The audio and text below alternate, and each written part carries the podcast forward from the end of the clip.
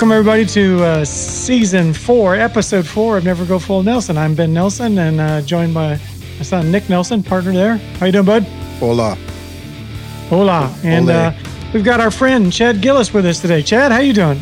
Oh, I'm doing great. Thanks for having me on, guys. God, your voice is so calm and soothing. Okay, will you I'm come, gonna have will no you come problem to me to work him all the on here. time and just kind of say, all right, man, take it Seriously, easy." I, I'm gonna have no problem EQing his voice on this thing. So Right. I was I was going to bring my ukulele and kind of go that route too. but, Okay, uh, no, I no, decided no, well, you know, we could play some ukulele on here. No, here so- you, you guys got kind of rocker themes going on, so We uh, do. You should probably stick with that. We do. Yeah, Yeah, that listen to the softer that stuff, probably too. it more fits the uh, the in your face kind of stuff that we end up doing. Not on Yeah. purpose. We don't mean it on purpose. That's It just happens that way. I right, got an easy, I got an easy listening collection too. You know, it's fine. Yeah. I, I like the softer Uh, stuff too. He listens to. Basha. I've heard him. I've- yeah, right. Uh, I've got, I've got her in my in my phone. I do. and it- probably you probably got some Enya in there too, don't you? Me? Yeah, I do. Yeah, I got some Kidding? Enya in there. uh, I'll be damned. Oh, I was listening to special effects on the way over here, man. I like, I like them. They's pretty cool. Chili Have you guys heard any AI music yet? Any like um I refuse. No, Anything hey. as an artist and as a creator, no way, no AI on my. But uh, as a journalist, have you read any AI journalism yet? Because Lori was telling me she's reading it all the time. I have Does not like it. I have. We had a property that experimented with it in Ohio, and it came out pretty poorly. Not pretty poorly, very poorly. Um, Yeah. It was terribly formatted. Um, it said basically nobody scored in the second half of the football game, so it said the second half ended in hibernation. um, I mean, just things like that were that were just you couldn't really understand. I you mean, know, I get it it. said something- it said something like you know the, the an event of the athletic kind um you know that kind of stuff so it was, Whoa. it was pretty bad Yeah, it was that's either AI or somebody's very high when they write this story. Uh, a little bit of both maybe i think no, nobody paid attention to it you know obviously nobody read that Yeah. because yeah. um it just it was a wreck so Yeah, you see a lot of that in in- well, not a, a whole lot, but you do see a lot of that. I mean, if I can spot a typo on uh it, it's bad because I can't spell word spit, man. So when I when I start start spelling type uh, spotting typos in CNN's headlines and stuff like Mhm. that, I'm like, damn, you know, you guys reading this stuff? I know they're in a hurry to get it out. That must be it, right? There's You know- such a damn hurry to Yeah. get out.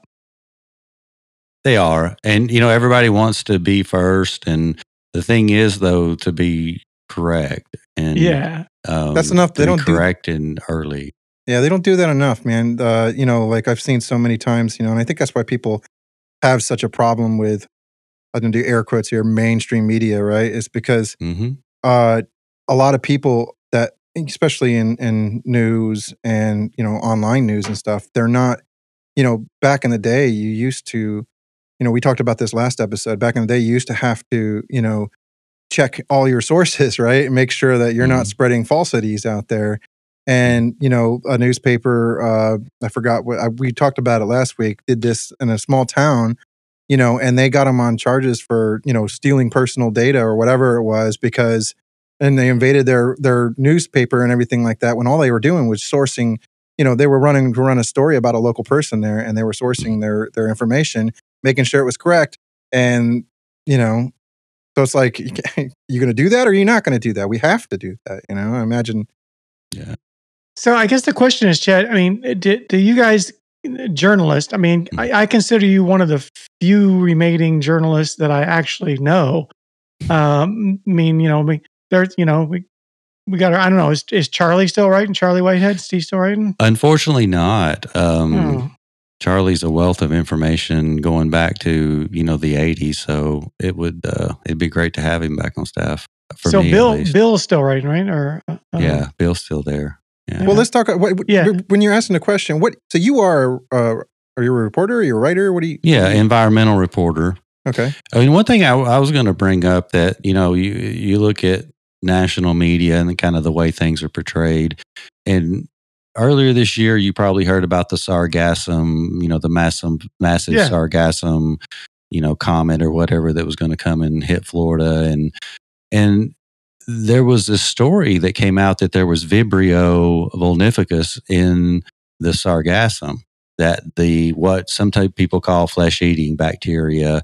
It's uh, ne- uh, necrophagiitis, something like that. Yeah. But so the the media ran with this big story um, about the you know so called flesh eating bacteria, and our editors kept asking us like, why are you guys not putting this story out? And and we have two environmental reporters, and we kept checking with people, and we weren't finding that there was um, Vibrio evidence of in it. the there wasn't. couldn't corroborate the story, huh?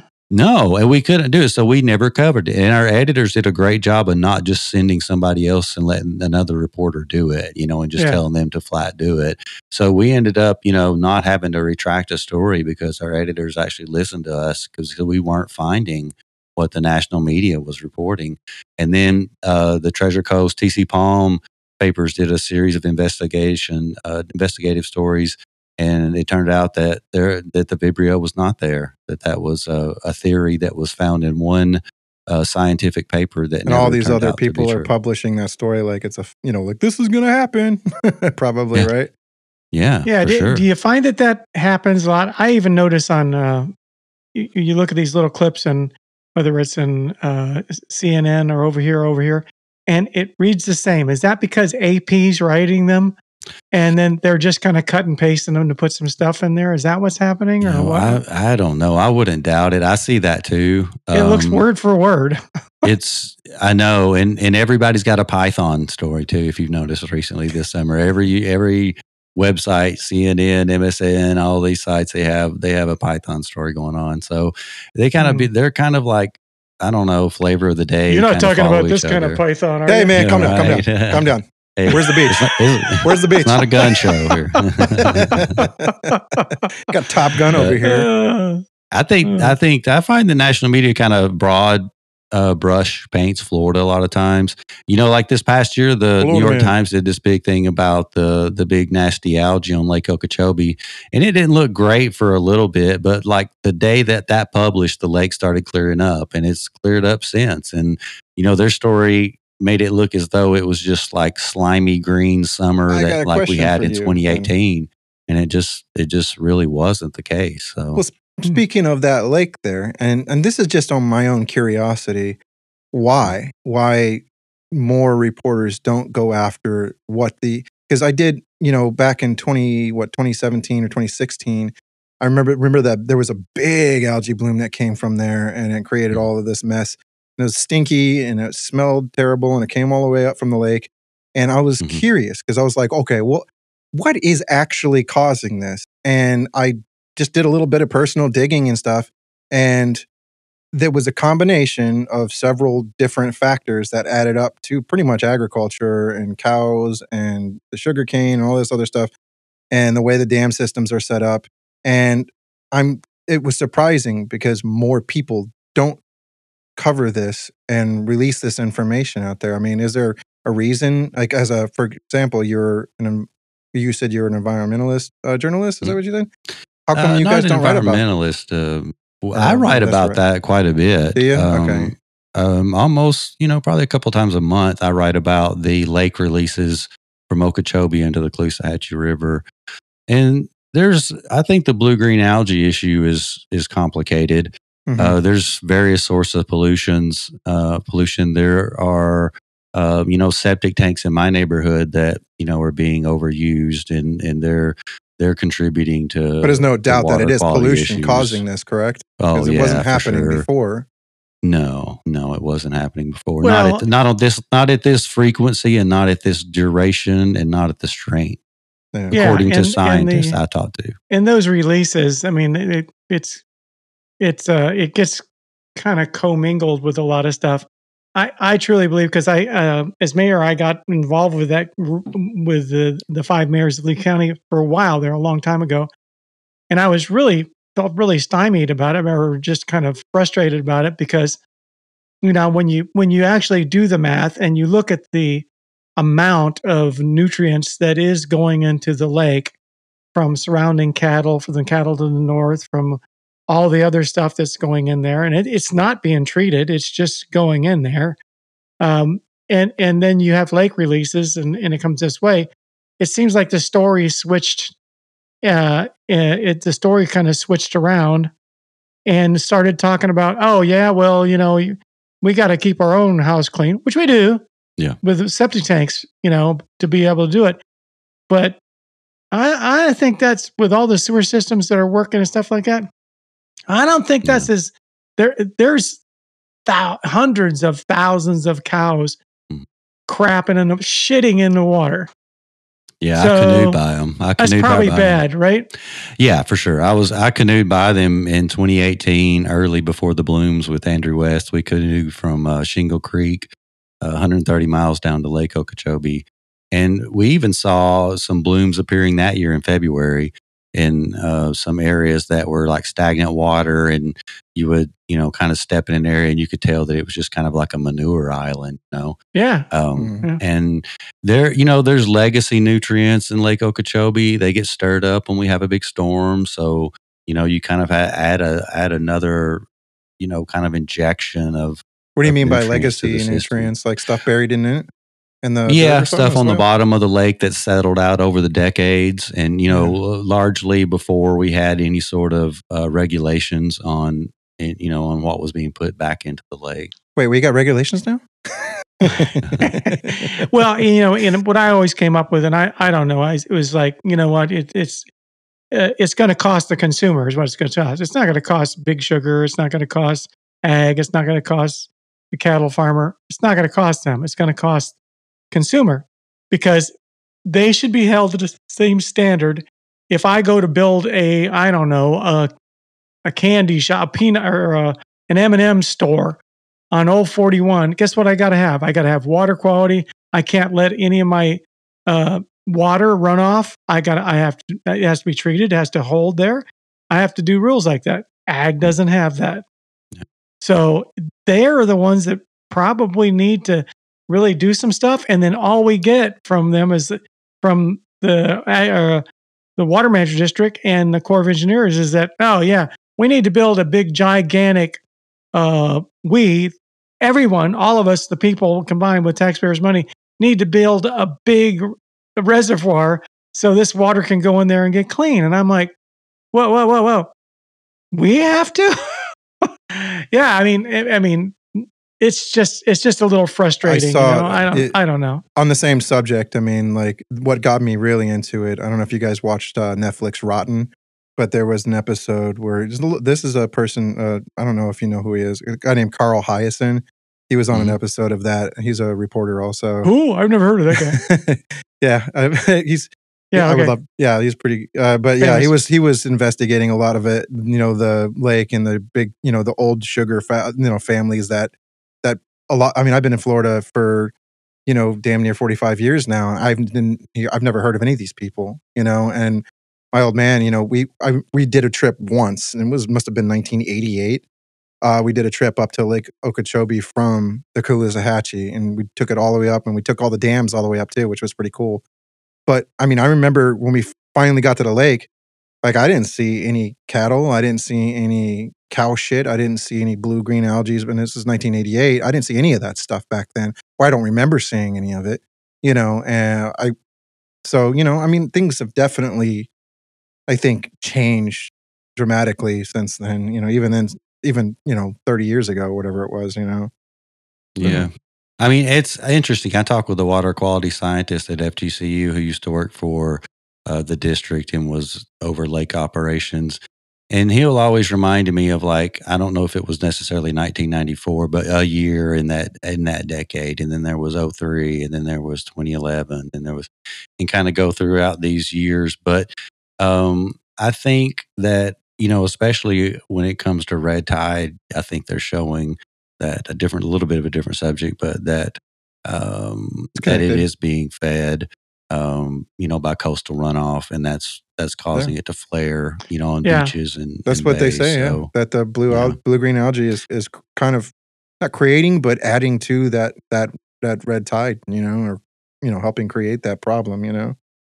Yeah, I think you're right. There's two multi sides to this cube shaped coin there. You know, I mean, it's like, uh, you know, the you've got the the the other frustration that we've had uh, as a municipality is that we tried to uh, pass legislation that said that you can only fertilize right X amount of feet from the water. You can only fertilize in certain months when it's not raining a lot. Well, you can, though. and that kind of thing. Other And- companies and can, though. the state preempted us from doing that. They stopped us from doing that. Uh, they also stopped, you know, regulations like the plastic bag regulations, and it, it's just unbelievable.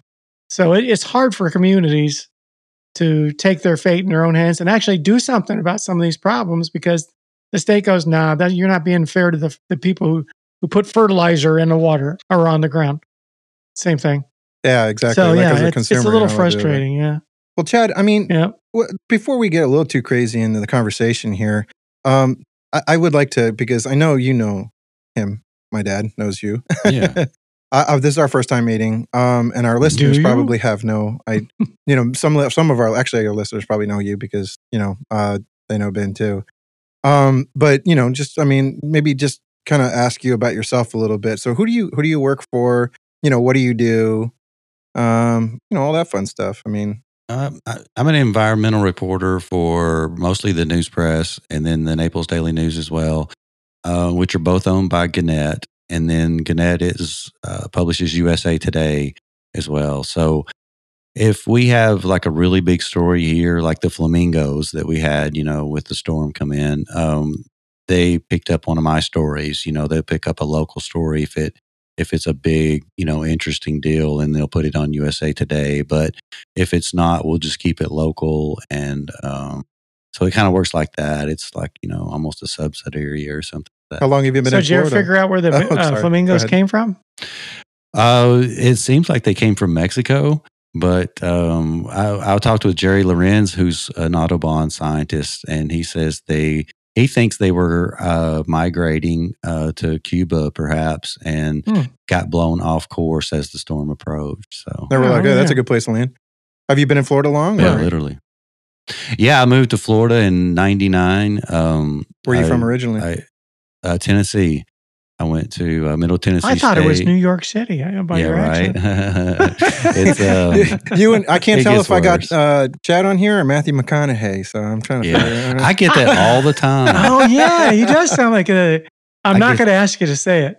I get that all the time. I'm not kidding. I was I was Do people in, ask you um, to say say the his what- line? I, yeah, well, I was up in uh, Madeira Madeira Beach, right? And Marcy and I, my wife Marcy and I were up there, and there was a paddleboard race. So I was racing the next day, and this lady overheard me talk, and she goes, "Oh my God, you sound just like Matthew McConaughey." And I was like, "Oh, okay, all right, whatever." And she was like, "Okay, I'm going to call my sister, and then you just act like you're Matthew McConaughey. This is going to freak her out." And so she calls her sister and she hands me the she's like, Oh my God, you won't know you won't believe who I met. I met him, you know, and she hands me the phone and I'm like, Hello?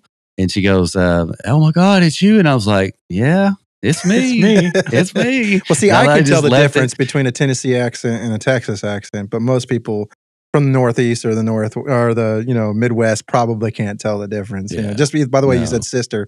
That's the difference between Texans don't say sister; they say something different. So we But can't get you to say all right, all right, all right. oh boy, I met, met a guy up in uh, up in North Carolina, and I swear, I swear, when I saw him, I was like, "That's friggin' Russell Crowe."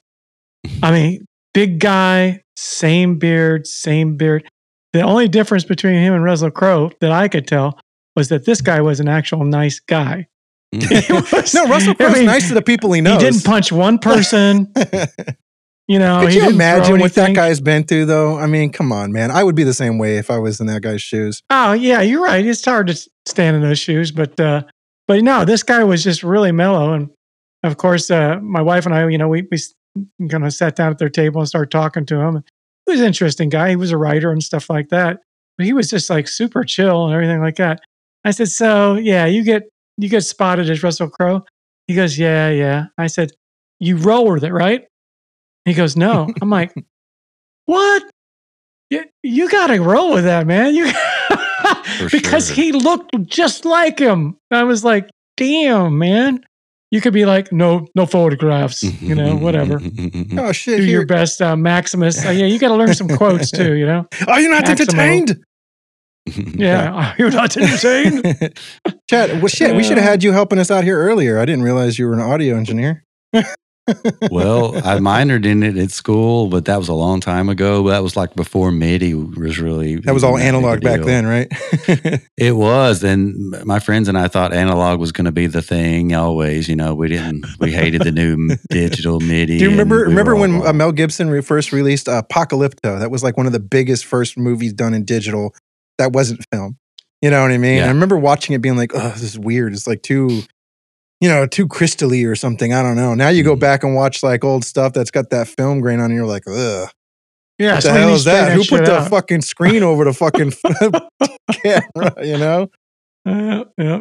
Times they do change, but you get used to clarity. Yeah. So tell us about your your ventures. Uh, Chad has been known. How long have you been making your ventures into the Everglades? Mm, I started back around 2001, I think. Uh, we had a photographer down here who was like a former uh, special ops guy, and he could just go out in the Everglades and get torn up by bugs, and and and I hated it. You know, I, when I first came here, I just absolutely hated it. You know, he would drag Mm. me out into Big Cypress Preserve, or we would go to the Everglades National Park and paddle, and uh, the bugs were awful, the heat was awful, you know, the humidity was awful, and just the duration, everything. You know, I just thought it sucked. But over time, I kind of grew Yes, to love it, it just, does just slowly. um, I, I enjoy it now. I mean, I've camped in July in recent Ugh. years um, out on the islands. I camped in uh, I camped in June Ugh. at Fisheating Creek. Um, so No, you no, and, and explain to Nick what you mean by camped. No, probably. I a- mean- What? tell him. like in a hammock or something like that, you know, um, like, you know, just laying. I have a really thick bed mattress pad. You'd be really impressed with that. So, So this is canoeing. You're canoeing along, and Yeah. you find some place to camp out. Do you have you know particular places you like to go now? You have like a trail that you're going, or are you just wandering? Yeah, uh, I did a trip in January where we went from Flamingo to Everglades City, you know, like across the park, and it took 12 days. Um, and we had, you know, permits set up as, ahead of time to stay at chickees or ground sites or beaches and things like that. So, Oh.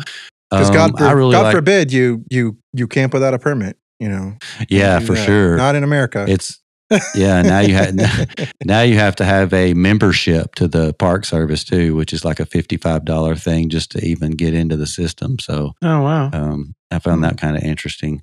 But at least you can park for free there, and you know, launch a canoe and kayak at the main That's headquarters Huh. and, and go go paddle. So that's kind of nice. That's pretty wild. And you go you go like primitive, and I don't mean by primitive naked, right? Mhm. No, no, not Okay, naked. cool. I, I wear a loincloth, and no, I'm just. I wear full on long sleeve shirts. Yeah, uh, yeah, that's typically good. pants. You know, because you're just Typically exposed. pants. Typically. Well, not instead of Sometimes I go shorts. sans pants. Oh, I see. okay. Sometimes yeah, me. sans I think I can say that fairly about me too. Uh, typically, I wear pants, I- I do try No, no, those shorts. short No, pants. they will. But- uh, no, the bugs Yeah. will get your feet. You know, they get around your ankles really bad. So, Yeah, that sounds like a good you, way to you get, got uh, into making your own fire and stuff like that, huh? oh yeah, I started doing that probably really when I started camping. I started figuring out how to build a fire because you always want a fire. You know, especially if you're new to it because it makes it feel like less scary somehow. You know, Yeah, you got yeah. it's almost like you got a friend there or something. You got a fire. You know, and you got uh, it's just something that maybe you know, kind of helps soothe you at the end of the day. So I started playing around with just different fire methods and ways to start them and getting into like those, the bow drill, friction fires, and just more and more difficult ways to start fires and different kinds of methods. Well, I tell you And- what, there's not to interrupt you, but there is nothing better than being in 100 degree weather and sitting in front of a fire. Sorry, go ahead. you have to the go only in thing January. worse like, is to not have a fire, probably, Right? I don't know. I, Uh, you I've gotta been out before. I've been out before when it felt so humid that it felt more comfortable being closer to the fire because the fire was at least burning off the humidity. Yeah, And it was kind of like this in between zone that was that was the most comfortable, and that I knew that was when things were really bad. Do you, do you ever watch that- that, show alone? Do you ever watch that show? yeah, I do. I like that. The the last person that just won that show, he uh he was like literally this uh Mexican dude, and he's he's like he won partly because uh he's he was kind of a transient already, and he was just Mhm. like uh I I don't I drink dirty water anyways. I'm from Mexico. I drink. I'm so my body's used to. I don't boil any of my water, so he just drinks right from the rivers. So that's Holy a number one. He says two. Uh, don't build a fire. If you can just keep yourself warm, you're you're going to burn energy trying to build a fire every day and getting wood and everything. If you can just have a warm spot and you just tough it out, and then you know spoil yourself every once in a while. And so he did that, and he's just he says, "I'm going to fast. I'm just going to stop fucking eating. I'm just going to lay here in a ball for fucking weeks without eating, using a fire." And he won just by fucking.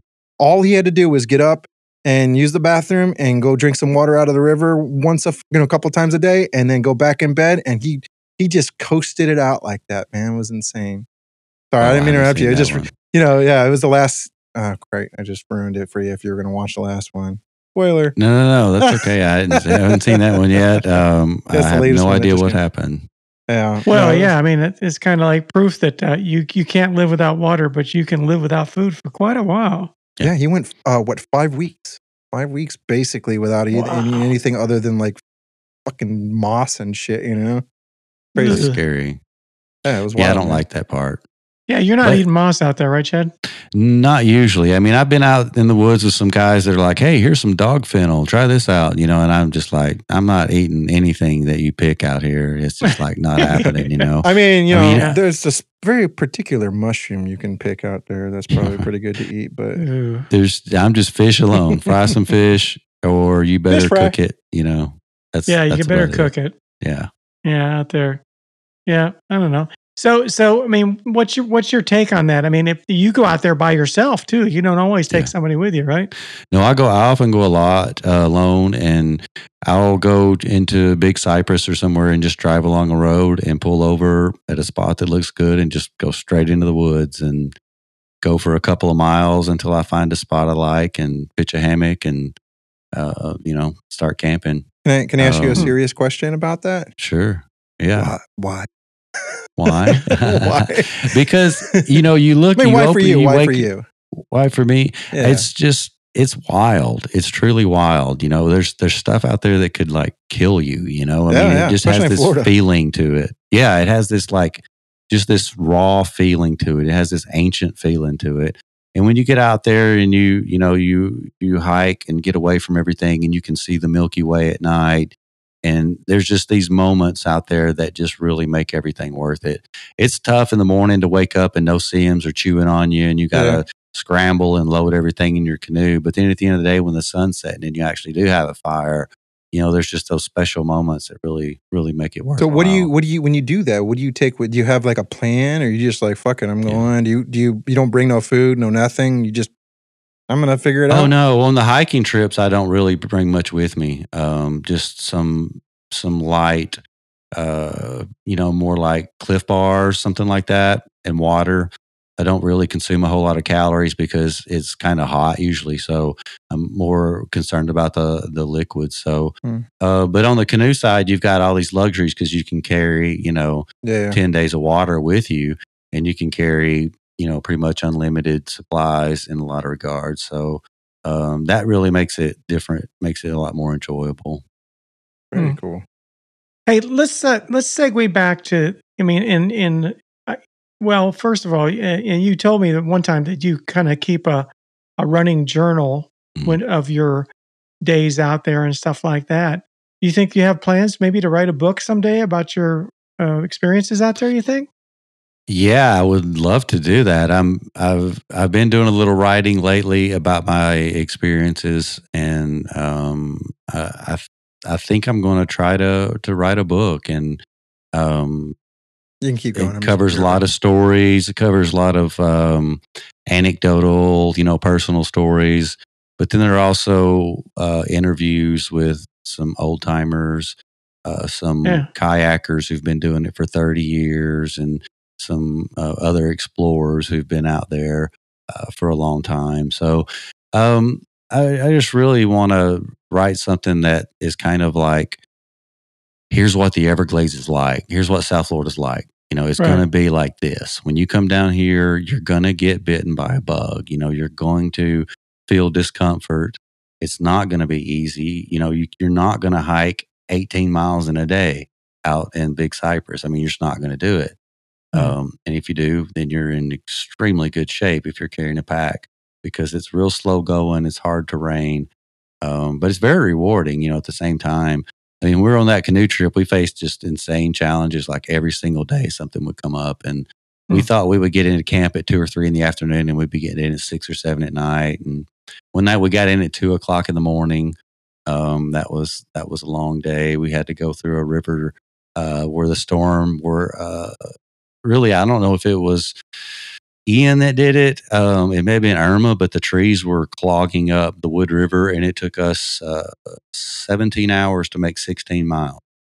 And we were just working our way, pulling through a mangrove tunnel, and um, that was yeah, that wasn't a fun day. That's tough. It kind of gives you an appreciation. You know, my uh, my grandparents homesteaded on Pine Island, which Mm. is kind of Cape well near Pine Island. It's kind of Cape Coral now where they did, but it was a swamp back Mm. then. Um, it was the uh, it was the uh, federal government's uh, plan that gives you a section of line, uh, land and two cows, hopefully a male and a female, and uh, that's that's that's how they were kind of populating the area. And it was just just sounded like hell. Yeah. It really did. It, the, the the cows would just go crazy from the mosquitoes, and uh, it was it was really rough. And it kind of gives you an appreciation of that kind of thing. How they did without just about everything, you know, and how they had to they they turned into subsistence farmers, and then they raised raised some cattle, but it was so difficult to even raise cattle because it would the it's a harsh environment, you know. So It is. Yeah. I have a tremendous amount of respect for pioneer uh, people in this area because, I mean, can you imagine just like rolling up in a wagon and you're in the middle of the woods and you're like, okay, we're here. You know, that's No, this that's why I- life is. I you talked know? to I was I was actually I was gonna bring that up to you, Dad. Was that uh even even when you were a kid, you were telling me like how why you sleep with a fan, and it's because Mm. upstairs didn't really the AC was like you had like one window shaker or some bunk shit like that, or uh, you said you didn't have no, we didn't have anything It- Yeah. at first. Could you imagine? I, I I mean you you sleeping out in the fucking swamp, so I mean I guess you can imagine, but me nah, uh uh I am not fucking if it is not uh you know a nice crisp crisp 68 degrees in my house, I am not sleeping at all. It's not going to Wow. fucking happen. I can't sleep without so, that so comfort. Chad, uh, from your point of view, do you think that's just um, what what we're used to, and Yeah. that if yeah, that's just what it is, right? Yeah, it's acclimation for sure. It's acclimation. I mean, I think no-see-ums still bother me, but not like they bother other people. It doesn't. Wow, seem. And, they, and they I feel don't. like poison to me. Oh, I don't really feel mosquito bites anymore. I don't feel I mean, anymore. I think I've been bitten so many times. It just Mm. doesn't. I don't, you know what? You know what's weird? I actually, I, I could be outside with a bunch of people, and the mosquitoes will land on me, but they don't bite me, or I don't get like mosquito bites at all. I, and I haven't since I was a little kid. So it's like, I think that's just like a, I don't know if that's just like a Florida thing. Like if you just start like de- developing some kind of like uh, anti mosquito thing, but definitely the, no-see-ums. There's nothing that stops them. And those little saltwater mosquitoes are different. Yeah, they'll fly in your eyeball and sting you in the eye. You know, what I mean, Yeah, they're they're- like, They're terrorists. I'm pretty sure. Uh, And they can but- fly but- like 20, 30 miles in a day. You know, they're. they're Oh really my god! Really? Yeah, they'll catch on a wind and just ride that wind from like 10,000 islands into Marco and Golden Gate Yeah, I wonder who put a collar on that guy. Jesus. I think they just watched the clouds come in. I watched a cloud of mosquitoes, right? Do you ever yeah, because video? there are literally clouds of mosquitoes out there, aren't there? I mean, it's just Oh, like, holy yeah. jeez. Do you ever videotape your Yeah. stuff um, and post it or anything? Because there's like this Yeah, guy I've on got a you- TikTok that that like posts like him running around the fucking Everglades grabbing snakes and filming gators and just being a fucking menace to all of them, you know, out there. yeah, I have a YouTube channel called Everglades Survival where I go out and do things and, and film some stuff. So Awesome. it's not really crazy stuff. It's more like, you know, okay, here is how to safely process wood, or here is this fire starting technique, or here is how to tie a Prusik knot to put up your hammock or whatnot, uh, that kind of thing. Very educational, hmm. not, you Super know, cool. Yeah, we'll post a naked link to it. Snakes or pretty cool. anything.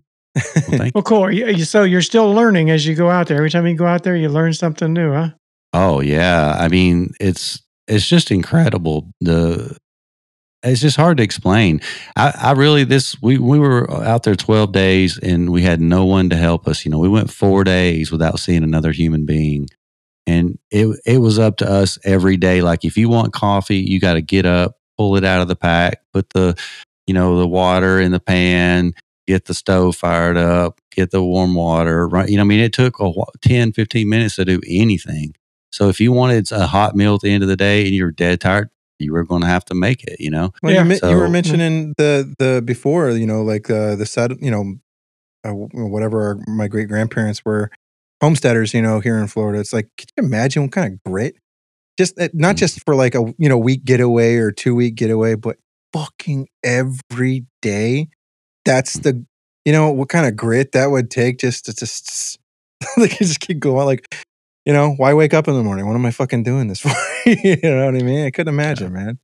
Yeah, they they came from uh, my my uh, grandfather came from Washington State, and or uh, he actually came from Denmark, then to Washington State, and then to Florida, uh, and uh, and so that had been a shock.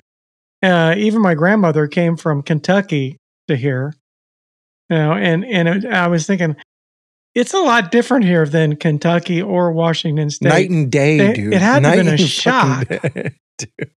I mean, it God. really did. I mean, you came from Tennessee, right? hmm That- yeah, so I didn't that- know anything about this Everglades Yeah, it was com- thing. completely different, right? I mean, it's like, Did you do this on Tennessee too, or I mean, how old are you? What- Yeah. What, do you, uh, I'm like you know, and you 49 and a half. like? Uh-huh. Okay, you're not much I'm older than getting me. Yeah, like so, Yeah. like I mean, did you you did this in Tennessee too, or did you just Yeah, grow up I doing this grew kind up- of stuff? you know, yeah, camping with my family. My grandfather took a school bus and renovated it into a big giant camper. And so the Oh, family would wow. all pile in and camp for like a couple of weeks in the mountains and fish and do all kinds of stuff like that. So I grew up around it a lot and, and we would come down occasionally on vacations and go to Panama City or go to uh, Daytona or go to wherever and, and always, you know, fish and that type of thing. So Did you live in like the uh, more mountainous areas of Tennessee, or more? yeah, kind of the foothills of the mountains. Um, probably about halfway between Nashville and Chattanooga. So kind of yeah, right in the foothill cool. area. So good so place. what though. your, if you don't mind me asking, what did your father do? I mean, what, what was he doing for a living?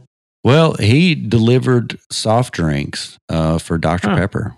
oh, Um, there you go. so yeah, he was a truck driver. He drove for Southeastern Freight too for a while. So, um, and yeah, That was back in the that was back in the day when a job like that made you middle class. You're right. Yeah, we went from like when I was a kid, you know, to uh, to living in like Section Eight housing to like my dad got a truck driving job and we had a house by the time I was five. So Yeah. um, Well, yeah, speaking of middle class, you you were bringing up something when we first started, um, kind of testing some of the stuff on the podcast here about the idea of like uh, middle class being pushed out of Naples and you know this kind of weird gentrification thing happening from you know climate change possibly. I, m- do you mind if we if I ask you a little bit about your your what you what you were kind of talking about with that? I mean, uh, Yeah, I mean, basically, my I come across the idea that Ian may have been strengthened by climate change. That you know, warmer waters and uh, just you know the changed conditions may have raised it from a category one or two to a three or four, whatnot. You know, increased the the strength of the storm. And so you got a climate change aspect there, and it it crashes into Fort Myers Beach, Sanibel, that area, and it cleared the slate of the old homes and the cheaper homes and the the first floor apartments where the people who were waiting tables lived. Happened in Um, Bonita Springs, and it Yeah. happened there Yeah. years Yeah, ago. it- Same thing happened, and it's there. Or what was it? Bonita Springs, and just south of that, North Naples, on the Yeah. beach. There happened. Yeah, it's middle class families are just selling their lots. Basically, a lot of them are and having to move off island. But I think it's kind of a mixed feeling because out there it's still kind of desperate feeling. It's pretty lonely out still on Fort Myers Beach, and uh, I think a lot of people are still kind of in shock in a way, uh, especially with you know Idalia coming through last week. That that was um, that was Well, kind of challenging right off in the uh. Atlantic right now. There's this Category Five hurricane Yeah. kind of floating around out there, you know. And I, I don't think a lot of people that don't live in Florida, like there's thunder going on right now. Right now, I don't know if you guys can hear them through my microphone, but there's a crazy storm going on right now. And it's like you know, growing up, you know, in Florida for the last 45 years, I, you know, I, I remember three major hurricanes, three growing up. That was it up until my 30s. Three, three major hurricanes that kind of came through and really whipped whipped ass in Florida.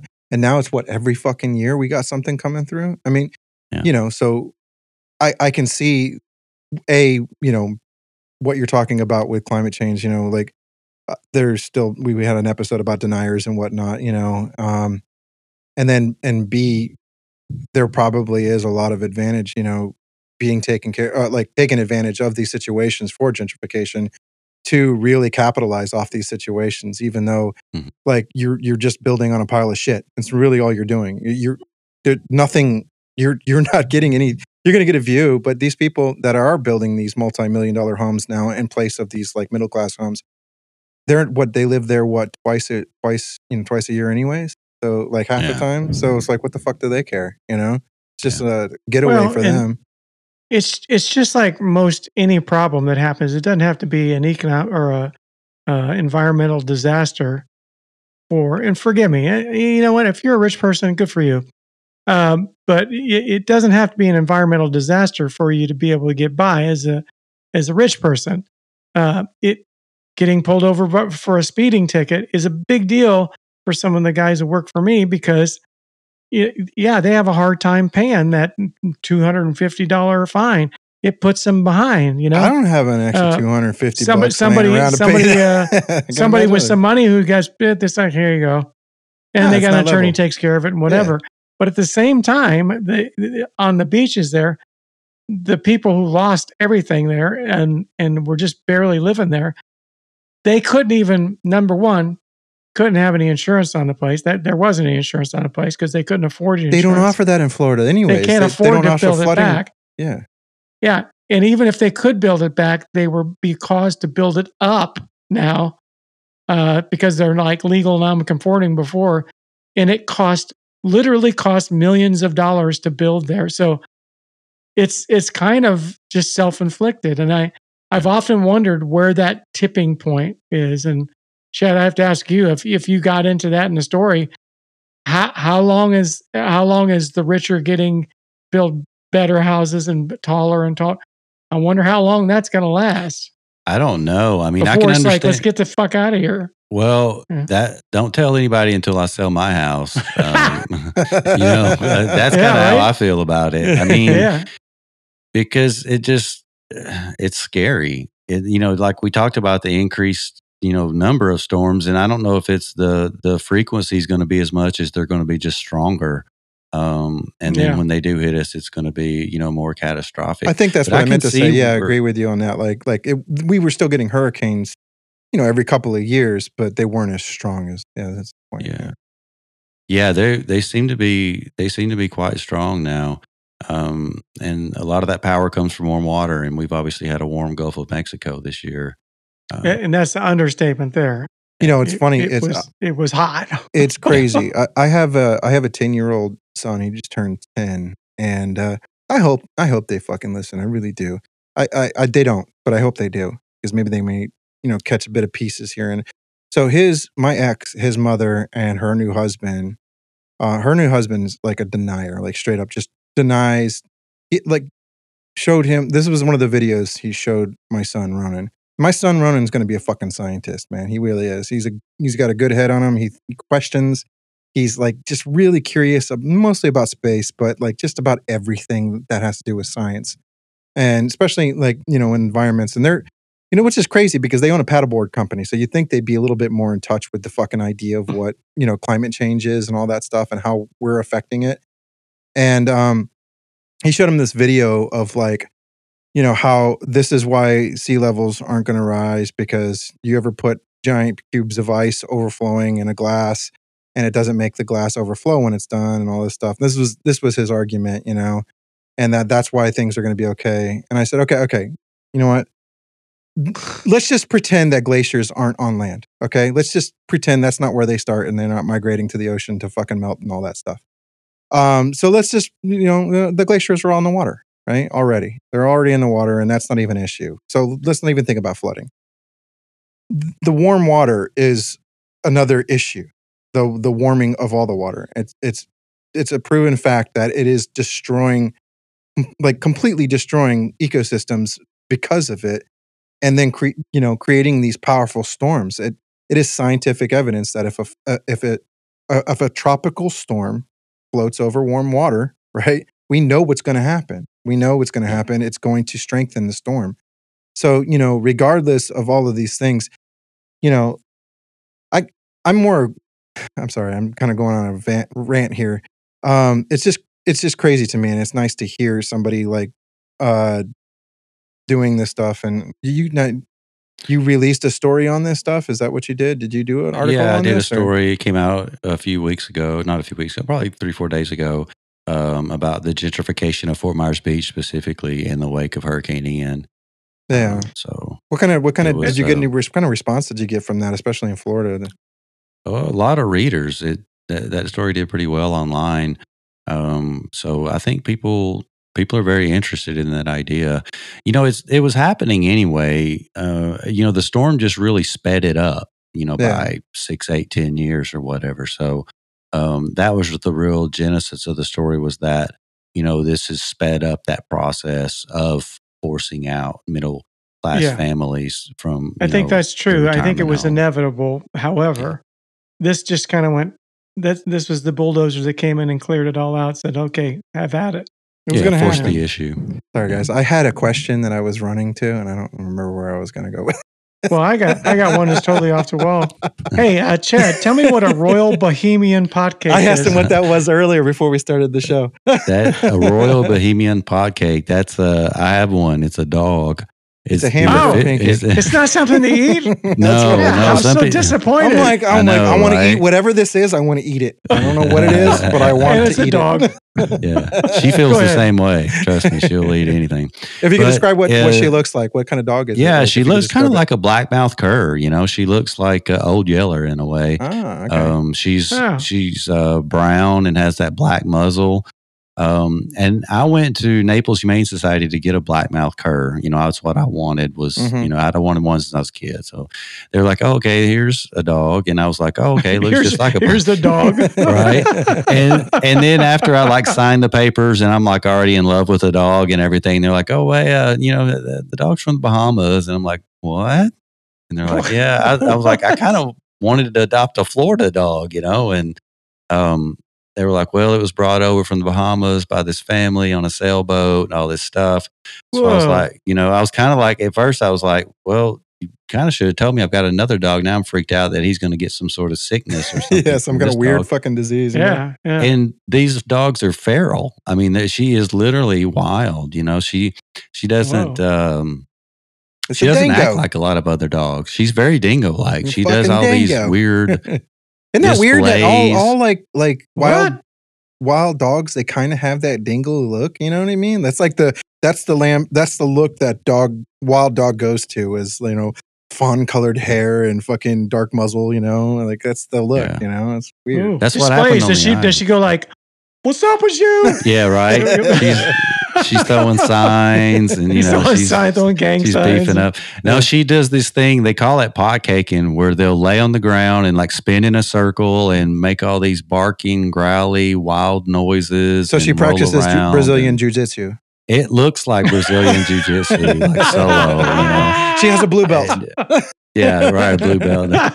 You would, she's uh, an interesting dog, but uh, you know, at first she, I thought she was going to bite me a lot because she would just kind of growl, and they just growl. That's kind of how they talk, you know. And I, I've gotten to learn over time how they act, and and Hmm. she's just a very very loving dog. How is she with other dogs and stuff like that? She's a scaredy cat. She's just oh, no kidding. Yeah, she's like pee the floor, kind of. Go to, when we go to the vet, wow. you know, she Yeah. pees all over me and that kind of stuff. Oh, you know what's Oh. crazy is is wolves are like that too. Wolves are not. You know, a lot of people think like, oh, I'll get a wolf dog or I'll get a mostly wolf or whatever. Like that's how wild dogs are. They're not. They're not like uh these big territorial protective like. "Rrr." They're actually chicken shits. They don't like fucking. They don't put themselves in situations where they're gonna die. They don't. That's not what kind of animals they are. They're like, fuck this. I'm out of here. I'm not Yeah. dealing with She's this. got she's got survival instincts. I exactly. see that like other dogs don't really seem to to pick up on. You know, she's like like she's got webbed feet too, and I guess they developed that from being on the island because Oh. over over the centuries, the different breeds of dogs that were brought to the islands just all crossbred until you had one standardized looking dog. So you got like a brown dog, and then you got a black and tan version. You know, but they're all look alike. They're all the similar size, but they do have webbed feet and she seems to be able to see into the water pretty well because she'll get up on the bow of my canoe and watch like stingrays and fish and just try to get them. You know, she jumps into the water get literally trying to to Do you get. take your fish, dog with you uh, when you go camping? Do you take her? Um, no, because I go to some sketch places. You know, I would hate to Oh, lose yeah. a dog in Over that kind of scenario. bite or fucking Yeah, they're more likely to or get eaten shit. than they are to Uh, help yeah, you I out. want to. I want see to, the- especially my little one. Yeah, I'll see these we got fucking like videos. a little weenie dog. that- Oh god, yeah, these fucking assholes, man. It's just like these just dickheads out in the wild feeding like alligators and crocs, and they're like all up in the like. Uh, how long until you guys think we're gonna see one of these videos of somebody just getting fucking completely mauled by a fucking alligator? You know, just just fucking baby shaking the shit out of them because they're doing dumb shit out there. You know, like why can't people just leave this? sh- Just leave it alone. Like just, you can, you know, watch Yeah. it, you know, admire it from a distance. But why do they? You see it in Yellowstone with the bears, you know, and and the bison. You see the video of that woman getting flipped over by the bison out there, you know, like just stay away from that shit. Such a weird thing. Yeah, it's to me. like, you know, I saw a thing recently, like, you know, they told our generation how to change the spark plugs in the car and they tell Yeah. you not to drink the battery acid, you know. So, Yeah. uh, you know, it's, maybe it's kind of one of those things, you know. I don't know. I went to I went to Yosemite and I was what 11 or 12 when I went to Yosemite and I went to Yellowstone at 15 with my dad. And the first thing he said to me because we we we were walking around and uh, he, I, you know, my my dad has never been out there before. He, I mean, this was like his first time out there too, and he was just like, I'm saying my dad like he's not sitting here right next to us, but um, hey, uh, you know, he was just like, uh, you know, the bison are cool, but uh, don't don't walk up. The, the the buffalo will fucking end you. That's period. Don't Yeah. don't don't bother the buffalo. You know, Just- Yeah. if you see them, Yeah. just kind of walk away from them. You yeah, know? it's not. It's bad luck. Yeah. There you go. yeah. bad it- luck. Uh, well, you got to have respect for these animals, you know. And it's like, I, I think, I think you're right, Chad. I think that, it, well, it hadn't been just just now. I think as there's a lot of people, no matter what the age, who just think they're going to go up there and get a selfie. Like these animals are just standing there, and just because they haven't Go moved here for you, right? when they inched up there, it's like, oh, this big thing is slow. No, no. Yeah, it's it's really strange. It's and there's always when something happens, there's always this weird story. You know, when somebody actually gets bit by a shark or something, you're kind of like, you know, I remember a guy got bit in the panhandle, and they were like, "Well, the shark was swimming around and acting sick, and we tried to help it, and it kind of like put its mouth on the nephew's arm." And I was like, "That just doesn't sound right." you know what I So- do when I see a shark in the water? Get the fuck out of the water. Yeah, get out of the water. get out of the Well, water. it turned out that the they had caught it and pulled it up on land, and they got the the nephew to pose with the shark, and the shark turned to Ah. bit the nephew, which made a lot more sense to me. Yeah, Yeah. Yeah. it was sick and swimming around, and just kind of happened to put its teeth on the, you know. Well, speaking of uh, some being uh, told a story and then having to drill down, well, I'll call that investigative reporting. Um, from from our standpoint, uh, there has been, I would say, in the last five years, especially, a drought of really good. Remember, I mean, there used to be a lot of good investigative reporting. Look at all the movies about uh, reporters in these newspapers going after these stories, whether it was about the Catholic Church or whether it was about pollution somewhere. I mean, just really drilling down Sherlock Holmes and the shit out of it. Is, is that over? I mean, because, because of the economics of journalism now, or how how do you feel about that? Do you guys, do journalists like yourself, ever talk about that? I mean, Yeah. We You know- talk about the quality, really, you know, the Yeah. quality of the work, um, suffering. Um, a lot of it is because of just, you know, people power. Um, we do, we don't have copy editors that we had before, so our copy's not as clean. What is a when it copy editor? printed. It's someone who would read over like a printed out page before it goes to the printing machine to become the, you know, the actual So news. literally, what an editor, what you think an editor is. Yeah, they're reading Okay. the date. You know, they're reading the you know the masthead and all the different Mm-hmm. pieces to make sure it all looks right. Um, so there's not that, and and we're also in this kind of race to get that quick hit, uh, trendy news now, and that seems to be driving a lot of attention.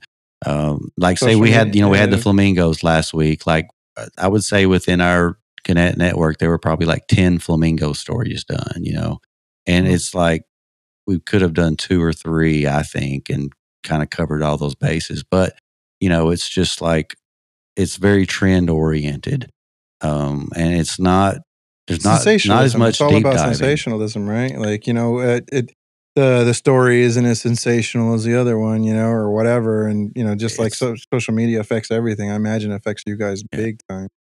It makes it tough. And you you know you can do things like you know beef up your headlines or make them a little more sexy or whatever, and and then really not deliver on the story. But you if you do that for so long, people will figure it out and and not come Yeah. back. So I mean, if you deliver the goods, then you know that's great. But if you have these headlines that are saying this, that, or the other, and you don't, you know, you don't prove that. then- Well, to add on to what my dad's asking you, and I got to because I was thinking about this the other day too. It's weird that you asked that, Dad. I was, you know, I was lit- literally thinking about like the idea of investigative journalism and how that played such a powerful role in our political process. You know, was our was our ability to be able to investigate people and once we did being able to put that out there and being like look this is the fucking problem here uh, and everybody was like oh shit because they trusted the news back then you know um like like i just i i wish i just wish like a bunch of badass fucking investigative journalists would just get together and like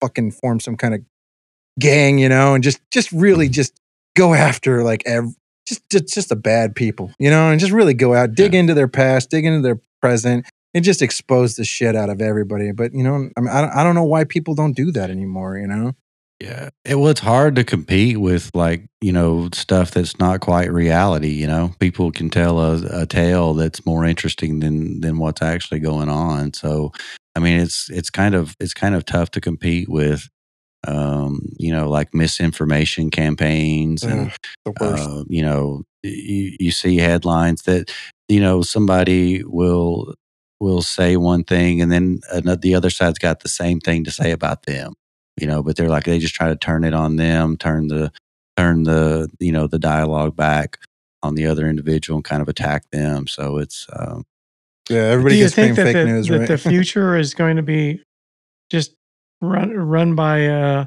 people posting things? And I mean, Mm. it, it really grinds me when I watch the news and they go, "Okay, let's let's see what people think online," and they go, they ask people's opinion, Mm. just people online what they think about a certain thing, and I'm like, well, I don't, I don't care what they think.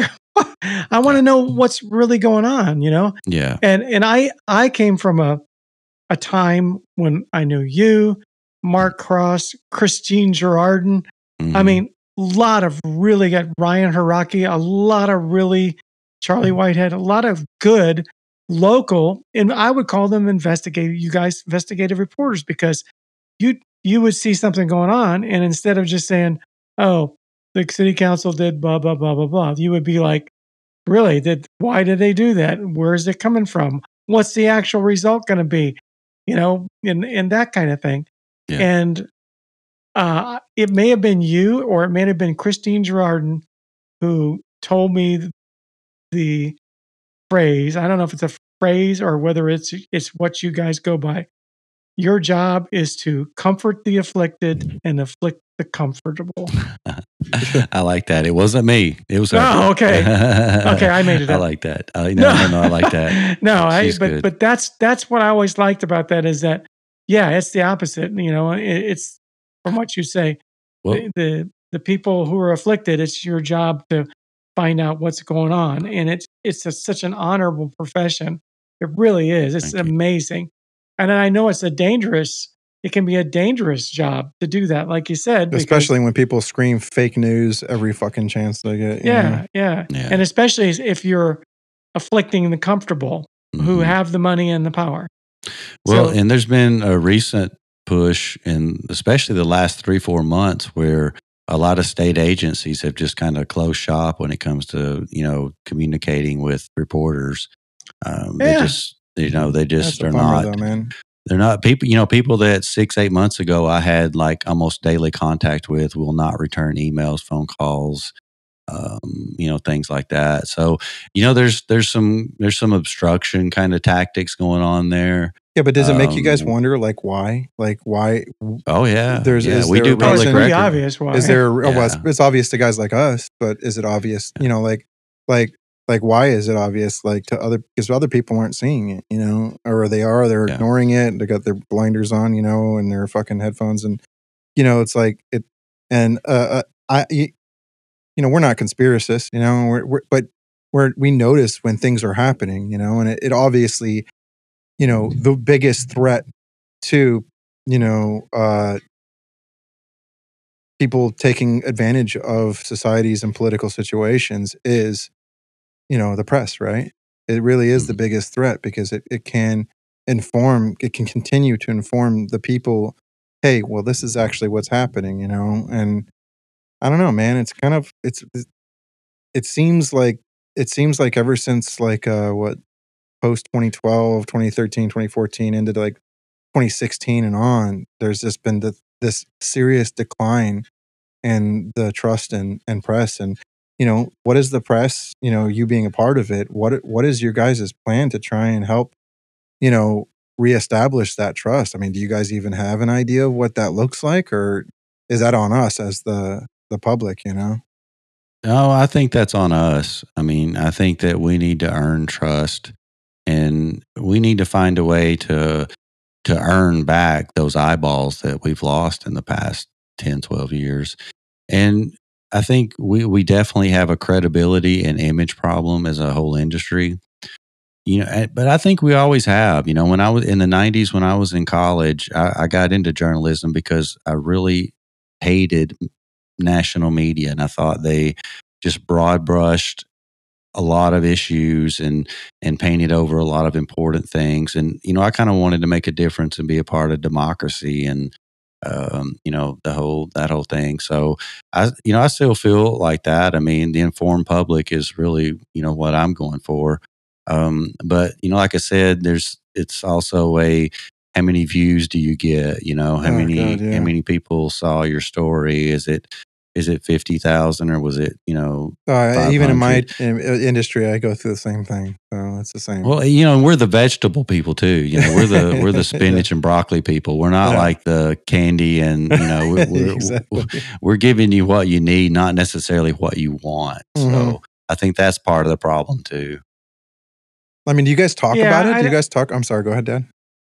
No, I was just it, it's just a it's just a bit of a quandary really because um when when it comes to journalism, I mean, it it's kind of been recognized as the the linchpin of democracy for a long time. Mm. You can't have a democracy without a strong uh, free press. That's I mean, it exactly just what it. can't. Yeah. Uh, But but when when you when you have a section of the people who create their uh, entire political agenda, uh, when their entire political agenda is a contrary to common knowledge, we'll say common knowledge. Well, then it's kind of hard to pierce that for a journalist when you're saying like, look, this is all true. Uh, this is a quote from this guy. This is a quote from this guy. This is all coming together. I mean, I've seen a lot of times, and I know you have too, when when the news the news will put it together and it'll be it won't just be the CNN, MSNBC. It'll be everybody but Fox. Put it all together. This is happening. And no, it, it doesn't fit doesn't fit people's world opinions. And so they kind of they kind of shrug it off. It's uh, just okay. Yeah. It must get frustrating for you guys, especially environmentally, when you just keep you're you're telling this story, and there's a section of people out there who really love the things that you do.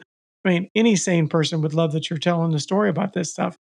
There's a whole segment of people out there that are just kind of like, eh, you know.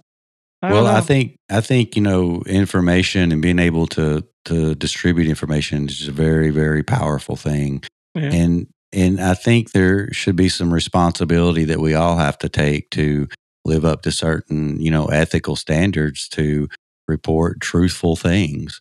Um, you know, even on our our social media accounts and those types of things. You know, I the having the you know the internet, social media, you know new tools and and you know even comedians you know doing news and things like that it's just it's it's all uh it's all different it's all new but it's giving new people new voices it's just a matter of are these people being responsible with what they're saying yeah. and you know i went to school for that for you know many years and had a academic advisor and you know an internship and all these things to learn ethics and and how to uh, you know conduct yourself in various arenas and i'm not saying everybody needs to do that but you know at the you same think time our like politicians would go through the same fucking process? Whatever. it would it would be nice i mean i think it would be nice Yeah. um yeah. I Well, mean, could you I don't know. imagine, Dad, if you had come out uh, in this in your political race, local, just in local politics, right? Locally, locally, without some kind of I don't know grasp on you know ethics and morality. You know, just just just coming out, just fucking shooting from the hip, like yeah, that guy over there, fuck that guy. You don't like that guy, fuck that guy. And there's a reason I can say fuck that guy. Like, could like what? When did we, as a society, say, okay, well, you know what? Um, we don't hold our politicians to those kind of standards. You know what I mean? Like that's just we got to hold everybody else to that standard. Well, you know, politically speaking, you know, fucking. I'm sorry. I, I'm it it in my from my perspective, and I wasn't the perfect mayor or council person. That's for sure. Everybody's no, got you rode this nice fine line of everything like being able to put somebody in their place, but doing it with Well- like this kind of grace, you know, and just kind of straightforwardness that a, you know, fucking a guy that lived here Well, for as long as you did could do, you know. But even though anybody who really knows me knows I wouldn't steal a rusty nail, um, as Joe Hogue used to say, my friend Joe Hogue, uh, there were people out there who were just just certain. Oh, that Nelson, he's he's just approving these these places just so he can build their docks or some shit like this. And I was like, no, no, nope, that's illegal. I'm I'm not going to do that. Not because it's illegal. It's not right. You know, I mean, it, it you can't convince people and it's like, who motherfucker, do you know how pre- busy I am? I don't need that. no, it's just and it, and it goes further than that. It's not that it's not being busy. It's just I don't know, and and you just can't convince people if once they make up their mind. It's really hard to turn that ship. I don't. I wouldn't you agree, Chad? I mean, it's Oh, it is. I mean, it's harder for people to change their minds and go, you know what? I've been lied to than it is to, to just go ahead and keep on believing the lie and just yeah, see it out. it is Talking about because there's, show there's an all the time. admission that you've been had there. You Yeah. know, And believe, that's belief, tough for people to. belief is stronger sometimes, man. Uh, it's, it's for some reason people hold on to their belief more than it, you could be laying all of it out in front of them, the evidence, the facts, everything, and it doesn't trump their belief. It's, it's weird. It's such a weird Right. thing to me. I don't have those stronger beliefs in anything, in anything, except for the idea that that people will believe their beliefs over any. That's the only thing I believe is that your beliefs are going to trump any fact or evidence. You know. I've, I've, I've read studies where um, they've taken math people who are experts in math, engineers, different types of jobs, and formulated word questions, and they would formulate the word questions in different socioeconomic scenarios. And the person's belief in what was the cause of the problem overcame their ability to actually conduct the math. That's Yeah. wild, man. So if a certain if it said something like, you know, a certain segment of the population commits most of the crimes or, you know, or does or does not, and and then they would statistically prove that and give them a set of numbers to come up with is this correct? Their personal opinion would outweigh their, you know, their math skills, which is, you know, something they've been working on their whole life. So Have you ever read the uh, that book Freakonomics? I have not, no. It's really it's a really good read. They got Freakonomics and Super Freakonomics. It's a great podcast too, or or it's not a podcast. It's actually a I guess it is a podcast. it is a show. podcast. Yeah, they got a they got a podcast. Yeah, yeah, it is. It, it's just amazing. And what they do, they're they're a group of economists who look at things. They're the ones that came up with the very controversial and as yet correct uh, about they Um, figured out The abortion thing. w- why the population, the climb in population went down, and why crime went down. Why crime went down, and it was because when abortion became illegal, uh, or became illegal, well, then there were way fewer unwanted children, and the crime plummeted. Oh. So It's a dirty. It's a dirty to hear- statistic. It is dirty. I mean, when you hear about it, you're that, like, and they admitted but it is that, yeah, statistic. nobody wants to hear that. Nobody wants to hear that, but it's true. Yeah, the the data didn't lie, and they they've they've come up with a couple of things like that. Are like, look, here's the data, uh, and there is a direct correlation. They can even play, uh, prove that there's not coincidental. There's a correlation between it. So it's a really good, interesting read, and um, they've they've come to some really good, uh, r- really surprising conclusions. Because most of us have a, you know, oh well, crime was cured. Police crime was cured because we put pol- more policemen on the beat. They proved that wasn't wrong. Yeah. Crime was cured, cured because we put uh, because we spent more money. They proved that wrong. Yeah. And so they were looking, what was it? What was it? Yep. So it's it's a strange thing, you know. Uh, small things, well, not small things. Some things have uh, consequences that you don't know about. You know? So I don't know. So what's next for you? Yeah, I was going to uh, ask you the same thing. What What do you have anything big that you're working on, or you know, or do you have anything you're trying to tackle, or, or anything? I, I agree with you, Dad. Yeah, I What's mean- next for you? I'm doing quite a few things. I mean, I'm working on my YouTube channel. I'm um, What is you know, your YouTube channel? social- you, see, you mentioned it it's earlier. It's called Everglades Survival. Everglades Survival. Everglades Survival. So, yeah, I've been working on that and working on you know social media, writing in my own time. Um, so quite a bit, really. I mean, I do the the videos for YouTube, and you know that might take me a full day to go out and shoot and uh, come back and edit and do everything like that to get it up. So, um, spend a lot of time writing, a lot of you know producing kind of content, and um, just kind of looking forward to, to really doing more of that. I kind of do uh, my day job at, in my free time too, in a way. Cool. That's cool. I think Nick uh, Nick told me that he wants to next trip. He wants to go out in Everglades with you and lay on the ground and sweat. Right? No, Nick? no. I'm pro- I'm I'm planning a, a trip to to Washington right now with my wife for our anniversary, and to go see the uh, the uh, orcas out there. And you know, Washington State. yeah, next month uh, we're probably going to go do that. And I I love the idea of traveling. I love the idea of seeing the outdoors. You know, but I got this foot thing that's going on. You know, and I'm kind of overweight. You know, and I just you know my maneuverability sucks, and I just you know I just it just seems like such a fucking process, man. Getting to these places, and I I love the idea of it. I love the idea of traveling, seeing new places, walking somewhere. I love that idea. Like, you know, just just hoofing it to where you want to go. But then you get out there and you start doing it and you're like, fuck, I was not prepared for this at all. you know what Guarantee I you, you go you go with Chad twice. twice, you'll lose fifty pounds. oh, the worst mile. The worst mile is the first one and the last one. yeah. Just, just to get started, it's just terrible. It Yeah, just feels man. terrible. Well, what do you? I can't. Oh well, as a Tennessean man, I'm gonna, I, I'm kind of curious. Like, I, I know we got to wrap this up here soon. We're going over time here, but you know, like, why Florida? Why Florida? And why? you- Why? Like, you know, like, what made you come here? And why? You, what do you? What is it about Florida that you're into? Well, it's interesting. I got into sailing um, when I was in college. I, I came down. A professor of mine had a boat in Pensacola, and we came down and started sailing uh, Hobie Cats, 16s, and things off the beach, and ended up capsizing one in the Gulf. And I was stranded out there for like an hour and a half. And Oh wow.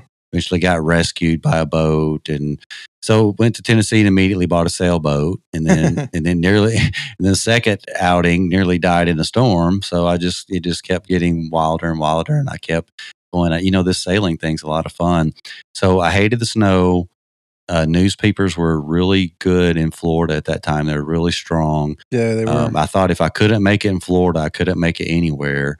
Um, so I just sold all my stuff except my dog and my cell phone and a laptop and like moved down here and started camping and sending out resumes. I'd never even been down here. what? Um, you know, Yeah, I just I came down to moved Sarasota. Florida Yeah, with a tent.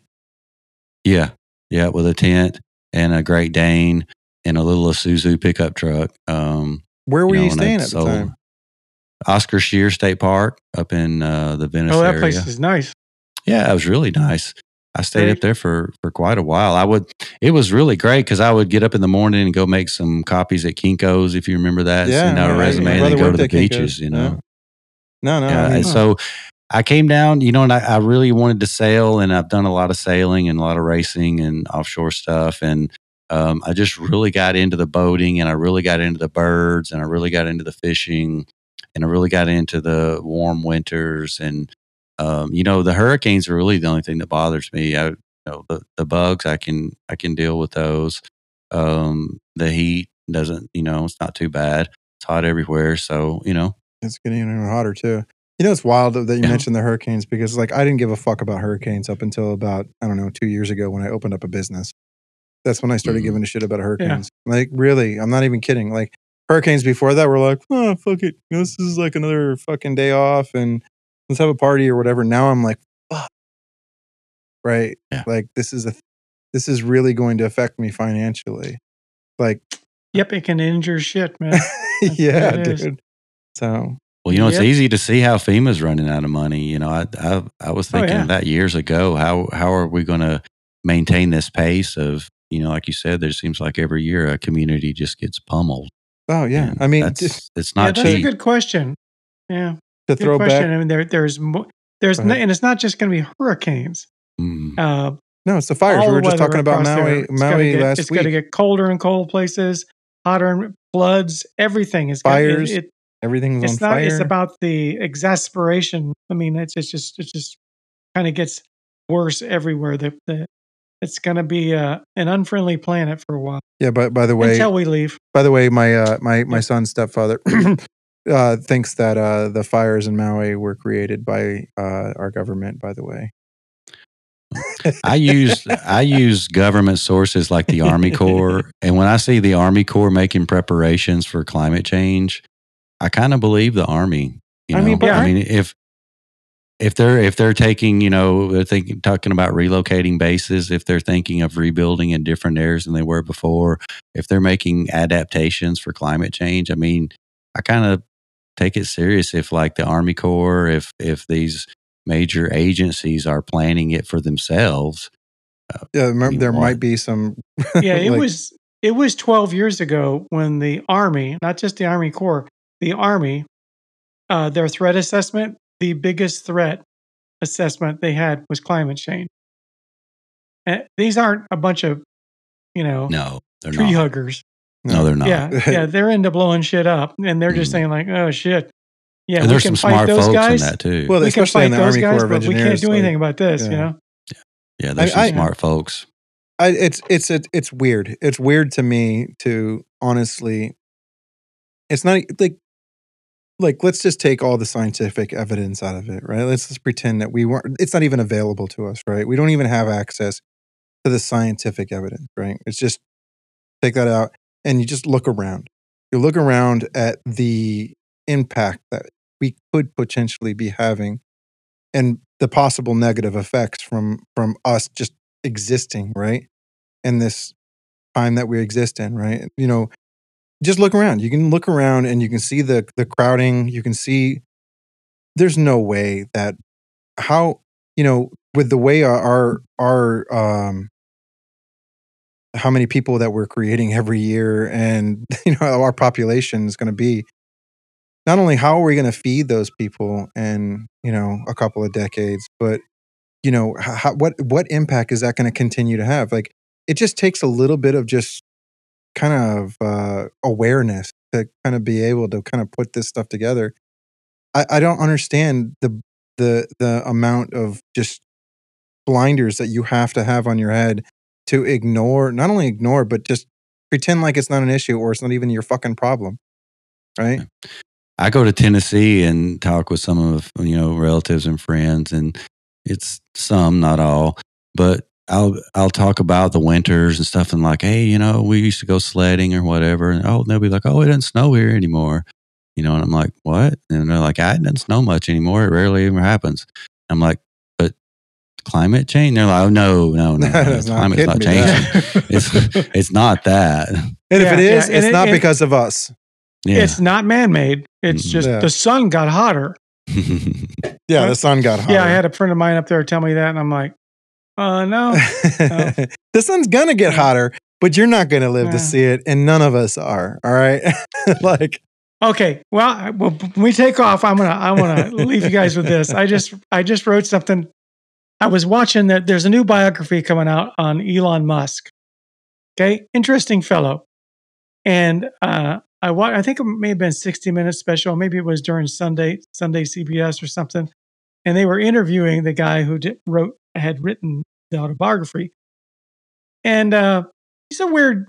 Elon's a weird character, and he started naming off these things that he's doing right now. And I kept listening and listening. And I'm like, holy shit, that guy's a Bond villain Eh, out of a James Bond movie. He is. And, and so I, I wrote it down. I actually posted it and I put on there I, you, uh, all these Bond villains, they, the things they were doing, taking over the, the America's ability to launch spacecraft, uh, colonizing things, doing this and that. I mean, I, you got to admit, if if he's not a savior of the humanity, which I don't think he is, he's a Bond villain. Except we don't have any James Bond. no we don't I don't think. I, well, I and think if, so if either. you did, I mean, we wouldn't know about it probably. But you know, yeah, we definitely don't have any James Bond. I mean, Yeah, yeah. I mean, I, that guy's seriously, and he's kind of bent too. He's he is. He's the.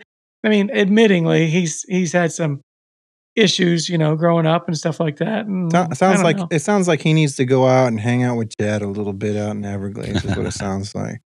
yeah. Get grounded a It'll little bit. change You need to get grounded. Change your outlook.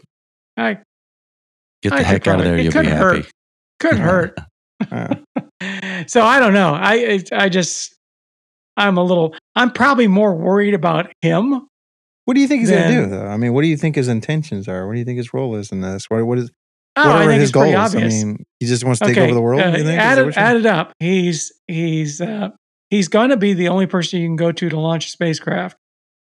Eventually, Right? yeah. He's going to. I mean, NASA Alright. already depends on him. He's yeah. He's the only guy putting satellites up in there to do uh, internet. So he's going to take over the internet. He's already taken taken over social media when it comes to Twitter or X or whatever the fuck it is. So you start pasting all these parts together, what it would take to actually control the world, like any good Bond villain would want to do, right? And then you put together his company that's going to be inserting stuff into people's brains. This is true. I'm not making this up. It's called Sounds like an X Files episode. Yeah, I said it- putting things in people's brains to make them happier or sadder or to, you know, and of course he'll say, oh, it's just to help epilepsy or whatever. But that's like the first step. And then he's also investing in artificial intelligence and auto driving. So it all just seems to kind of wrap in together. And Yeah, you it sounds know, like a bad, might a say, poorly written oh, science he's just having fun, movie. man. Yeah, Yeah. Uh, it's AI of scares me. AI It's- scares yeah, the the shit out of whole me thing too, is yeah. scary. Like, uh, Yeah, I saw an interview with a robot recently, and the the robot had very like human facial expressions and things. And one of the questions was, you know, do you do you need will you need humans in the future, and will there come a point where you'll destroy us to get rid of us? And the, the robot kind of looked her and thought, we won't do it at first. And Oh. it was like, whoa. You know, the robot was just like, not at first. Oh, Uh, I would, gotta I make would sure we're stand okay. next to him with a machete and just cut his head right off. man. Right. Hey, hold that thought for a second. So, Chad, how do we? Uh, yeah, I, I think you're right. I mean, it, it's just, I don't know. Uh, it, it's a, it's a, it's a little frightening. I mean, a- and I do think that we can have. I still think there's a possibility of two pathways. Mhm. You know, the uh, and the pathway of we'll say a Star Trek pathway. Yeah, we talked about that. That's about pretty that, good yeah. future. hmm Star But, Trek's pretty good. Hey, hey, you're going to say the big S word. You're going to say the big S word if you're going that way. Can't say the big S word. Whoa, whoa, whoa, What's the big F word? Socialism. Whoa, whoa, whoa, whoa. You're going to be saying the big S. What? Bad word, What's the big socialism. The big S word, Oh. socialism, man. Fuck that. Socialism, socialism, socialism. Uh, yeah. Anyway, but yeah, yeah. You know, I, I believe in a strong social safety net. So anyway, I, I and I believe that capitalism doesn't work well without it. It just doesn't. Uh, I'm a capitalist, but we need a social safety net to make capitalism work. It's just, it's just. Uh, other than that, you get people who are incredibly poor and people who are incredibly poisonously rich, like Elon Musk. That's that's too much money for any person to have. It's too much money and too much power. I don't know. And I don't know. I think that we've all learned enough about human nature to know that what Uh, you're- absolute You're power do? assuming that that no, that we've all gone. That's big. That's a big boast. Not everybody knows shit about human nature, you know, or people just ignore it. I don't know. Oh what yeah. I know. But but you know, you ask anybody about they used to say that about politicians just right across the board. Politicians are crooks. That was it. Politicians are crooks. Blah, blah, blah, blah. Well, now they have a crook that's a politician and they like him. I don't know. I don't know. So it's the strangest thing. I, I don't know where we're at right now, but it seems kind of screwy. You, I think But, you're right. uh, I think I- we're, we are at a crossroads. We're going to be, and I keep saying, I, I, I have, I have. Do you, Chad? Do you have children or no? No. Um, uh, my wife and I had two foster kids, but not uh, biological children. Oh, I mean, so you're raising some kids, right?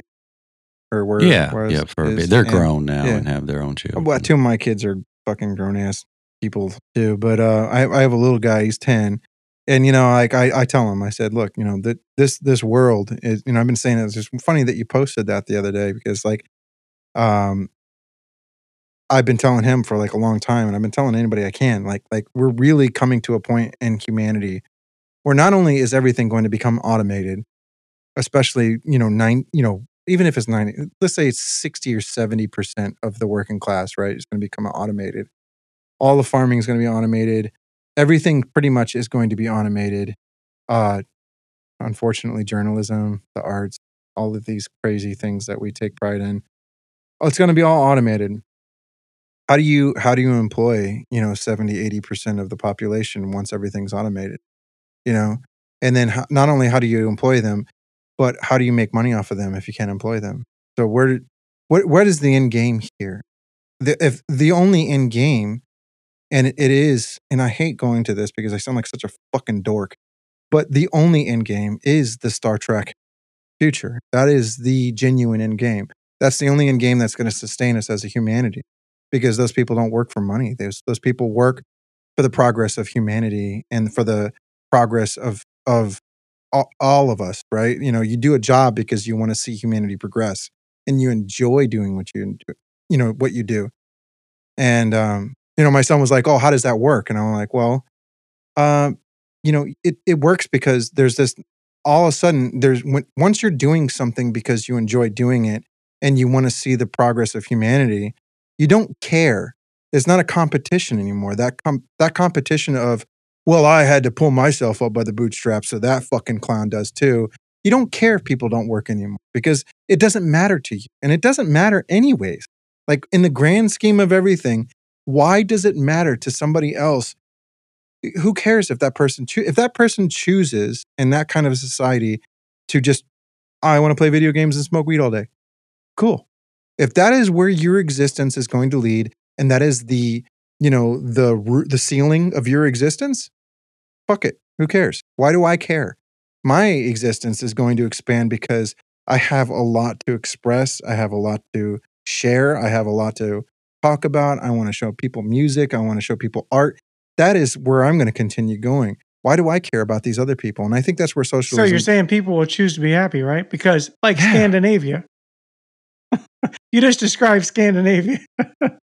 Uh, I mean, I don't know. Well, I don't know if America will ever get there, man. We're we're pretty Yeah. stubborn. So Well, we we just have this fundamental problem of not admitting that we are the government.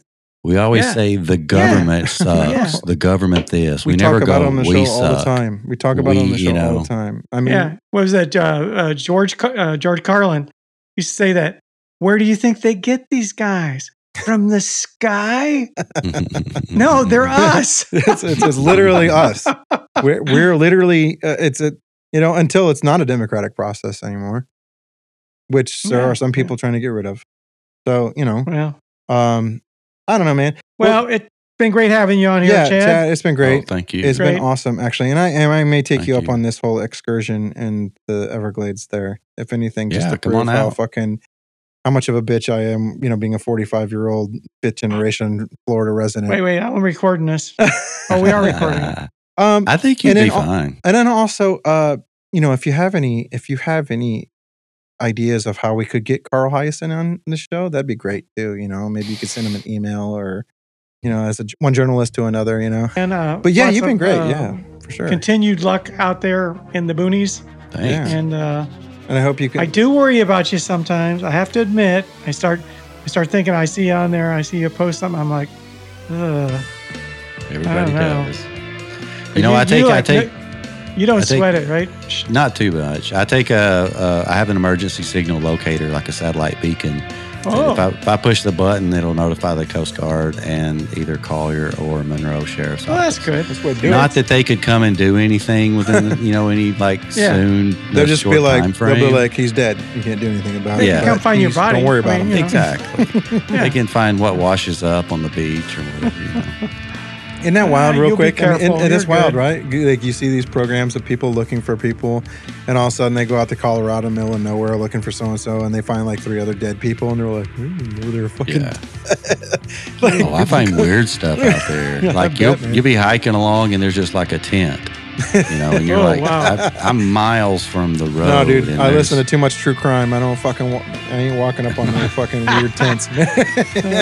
Especially in Florida. I came up, on- yeah, I came up on a shack a few weeks ago that was an is an old shack, and I was like, man, I am. This is not the place to go. Whoa, whoa. This is, uh, this is kind of sketch. Yeah, that's kind of sketchy there, man. Well, cool. know. Uh, Car- You run across somebody, or Chad, some farmer Chad, is there stuff. huh? anything that you want to promote on here other than your YouTube channel?